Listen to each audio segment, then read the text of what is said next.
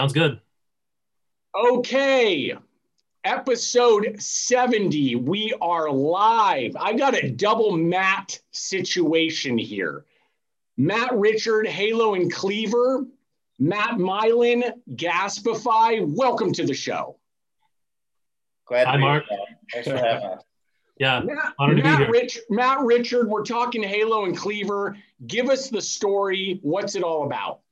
So Halo and Cleaver really exist because I had this this intersecting passion of health and fitness, competitive barbecue, uh, cooked competitively for a number of years uh, at a very high level with my parents, and ultimately saw that uh, this competitive barbecue landscape really matched and didn't didn't really jive with my desire for you know healthy living, low sugar condiments and sauces. So really just set out to try and find solutions for that problem.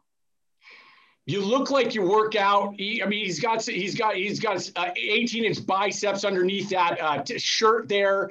Um, also, I'm seeing this V-neck, and just a shout out, Adams Brown's going to probably say something about it, so I'm getting that out of the way. It's I don't know, I got to do something about that. Anyway, back to the show here.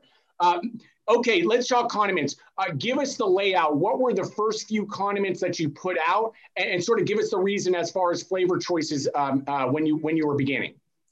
Yeah. So again, I come from a competitive barbecue background. So the first two condiments were really just traditional barbecue staples, like a red Kansas City style barbecue sauce, one gram of sugar per serving, and then something with a little paying a little homage to the folks down in the Carolinas, a mustard based sauce, also one gram of sugar per serving. Um, really, all classics, you know, condiment staples built around ketchup, uh, which is a, another American staple, which has a, a little more sugar than most people probably realize. This is fun. Uh, I'm going to go back to a to sort of some some verbiage that you're using. Competitive barbecue. Uh, I don't even know if we. I'm in the Bay Area, California. I don't know if there's such thing. Uh, than than probably where you're at. Give us give us that. What is that about? Yeah, so competitive barbecue, obviously big along the East Coast, all the way through the Midwest, has really expanded out through Texas, out to California. Um, but imagine, you know, 50 to 60 teams coming together in any given weekend to cook four staples chicken, pulled pork, ribs, and brisket. Um, and ultimately serving the food to judges and seeing, you know, who on that day has the best barbecue. Um, usually, I, lo- yeah. I, I love that. Um, I am uh, I am your customer for sure.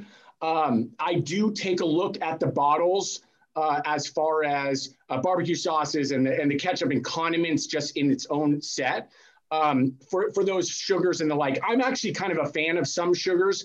Um, I, am I'm, I'm okay to take in some. I talk about that, you know, about balanced nutrition and the like. Um, we we all need it. I think there's just uh, bad bad information out there. But um, going back to it, how do you solve that? Uh, what are the are the uses that you have that may be different than the, the the mainstream stuff that's out there? Yeah, so uh, when we look mainstream and we look at those really, you know, commercialized barbecue sauces, uh, the Sweet Baby Rays of the world that have really been built up around high fructose corn syrup. Obviously, the first goal was just to move any of those, you know, detrimental, artificial, not really natural ingredients, um, replace them with fruit juices, you know, natural sweeteners that would be, you know, more naturally occurring in the food stream. So again, I'm not not a big uh, anti-sugar, kill sugar proponent, but just want to reduce it and make sure it exists in its natural forms. Um, and I, th- I really think we can provide flavor um, without all the added sugar that we see in the common products out there. I think it's a, a great white space, not even knowing anything if it really, you know, if it was beforehand. I just know what the existing uh, sets look like. Um, and then being being a health and fitness enthusiast, um, I do remember some players trying to get into that space. They were really like, you know, guys or gals who were in the gym a lot and they were trying to solve their own problem, which of course is how you should start sort of your, your own company brand or product anyway, right? You're, you're almost solving your own problem. Um, and so with that said, uh, let's talk distribution. Where do you go first? Where was it set first? And do you um, also offer it direct to consumer right now?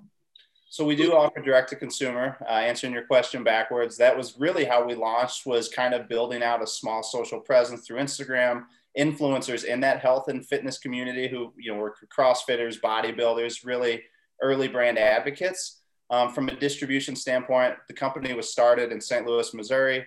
Um, so was very fortunate to partner with our two largest locally owned uh, grocery retail chains there um, and just kind of slowly start building the momentum and traction uh, through distribution that way. And what are those retailers? Uh, th- those are Schnucks and Dierbergs. Oh, so very cool. About 150 stores in the St. Louis metro area and beyond. Uh, let's talk about co-packing or how you're able to put this product together. Uh, I'm assuming this is one of those fun, fun uh, exercises you can do in your own kitchen, right? That's how you get it going. Um, and then you're in the backyard, sort of lathering up all some ribs and chicken and the like. Uh, protein, folks, protein. um, I could talk about that all day. Um, what do you do as far as transitioning from that sort of smaller set into uh, maybe a co-pack or a commercial kitchen? What did that look like? Yeah, so I have to be honest, this is where I cheated a little bit. My background is food science product development. I've worked as the director of product development at a number of co-packers in the sauce beverage space. So right in my wheelhouse, but just like you said, started with a kitchen formula, usually a thousand grams or a kilogram of product at a time and just try to make something that I ultimately knew was scalable, meaning ingredients that would be available at the commercial scale. And it's really just, like you said, taking a chef created recipe um, and then slowly scaling it up uh, with the co-packer. I uh, enjoy that comment, uh, and again, it, it is really for anybody, right? As far as it is, if it's a product that you can make in your own kitchen, you can totally do that, right? And you're doing it proportionately, right? It's just smaller amounts. You're playing around and you're doing one, you give it to your buddies and your friends and your mom and all that. Hey, what do you think, right? Get real feedback and then try it again and the like. And then when you're really ready, you know, jar it up, right? Throw it in the bottle and then go down to a farmer's market and try to sell 100 bottles, right? And then from there, the big the big one is: Are they buying it? And more importantly, are they coming back to buy it? Um, it's the latter that is the most important piece to the puzzle so that you have some information that you can really go on. Um, as far as next steps, where do you take this? What is sort of the goals as far as getting into 2021, Q1, Q2? Where do you want to go?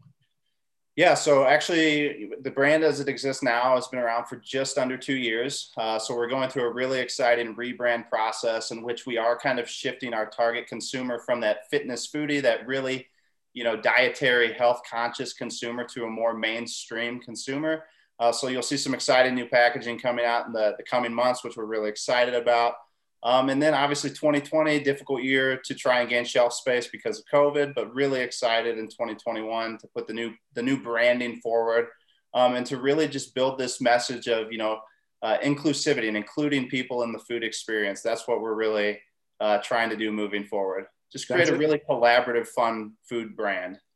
Uh, talk about the brand then for a sec. Uh, it's Halo and Cleaver. Um, I've seen. I've been on the site for a second. It's very clean. Um, uh, it's unique sort of in its in, it, in its vision, you know, sort of visuals. Uh, where did that come from? Give us the name background. Yeah, Halo and Cleaver again, just this really contrasting idea of Halo, these really wholesome ingredients which are in you know all of our natural foods, um, and then Cleaver having a two part, meaning one. Uh, this meat cutter, butcher, barbecue background, but really also just cleaving out any of those, you know, artificial, detrimental ingredients that we really don't think need to be in the food. Um, so we have these good wholesome ingredients, and we've also removed anything that uh, doesn't need to be in there. Isn't it interesting to, to figure out, even for us, um, you know, oftentimes people, because we call them protein snacks, you know, protein puffs and the like, they originally people thought, oh, you're talking fitness, health enthusiasts and the like. But the reality is our core consumer, what we find out is families, right? Moms, dads, and then offering it not just to themselves, um, but to kids. But of course, health and fitness enthusiasts or health conscious consumers, even like myself, we eat that because we already understand it. But even for someone like yourself, have a product that again fits uh, originally for a consumer that understands it right when they see it. But the but what may happen is the core consumer, the big, big push is actually the everyday buyer of the condiment who just says, wow, this is a better option for me as far as nutrition because it not only is nutritionally better, but it tastes great. Yeah. If you nail those two things and your messaging is there, isn't it just a wonderful opportunity that you've just discovered? Yeah, Mark, you nailed it. You know, I, I founded the brand for, you know, the, the dieting bodybuilder, the competitive CrossFitter who was tracking their macros. And the feedback early on and all along was, from mom who not only loves it for herself but loves feeding it to her kids because it tastes good and she doesn't have to to worry about all the extra sugar, the artificial colors and flavors. So you nailed it. You know that target consumer is not originally who I thought it was, but it's exactly who you described there. Good for you, man. Good for you. I mean, you got you got a, a, a, mustache, dude. He's he's working out. He's doing CrossFit workouts. He's got a great brand. He's figuring out who the consumer is. This guy's nailing it. Uh, good stuff, uh, Matt. I uh, I like the brand. I like um, everything about that. Was ten minutes, eleven minutes of just pure information, pure uh, value add. And that is exactly what this thing is about. And so I respect the heck out of you, dude. And I want uh, nothing but success for you in 21. So keep doing your thing. I really appreciate that, Mark. Thank you so much. We're moving to the other Matt, Matt Mylan. And I na- I'm nailing that last name like nobody's business. Uh, Gaspify, the new site's going to be up in a week. So, right, we know that. This is a pure startup. Give us the platform for Gaspify. Absolutely. First of all, I want to say thank you for inviting me on the show, Mark. Um, Gaspify is a platform to find unreported, ignored, or hidden buyer trends on Shopify. There is a huge opportunity for the Shopify ecosystem to know what's going on behind the scenes, to say their customer orders, uh, certain data relationships going on, uh, products bought together, variants bought together, uh, all about who's converting per region, per zip code, per city. Uh, we like to focus on the macro as well as the granular according to uh, individual stores' needs. We see a huge opportunity to increase store revenue, their annual sales, retarget their marketing, their average order value. Uh, we have a potential base of the uh, Shopify ecosystem, which is growing past 1 million uh, Shopify stores. Um, our team is made of Shopify experts that have been on the platform for many years and know about its limitations as well as its abilities to provide the most value to customers. Uh, we are a small team. We are launching in 2021 and uh, we are just very excited. Uh, we plan to save $1.5 million for Shopify stores before 2025. I like that a lot. And so will all these Shopify people because uh, we're on Shopify and I know many, many, many, many, many, many, many others are too. Uh, check out Gaspify, Halo and Cleaver. Their info is there. Uh, subscribe to the show. Scotty tells me to say that every time I, I'm. Uh, gents, I appreciate having you on. Have a great rest of the year. Let's do it. Absolutely.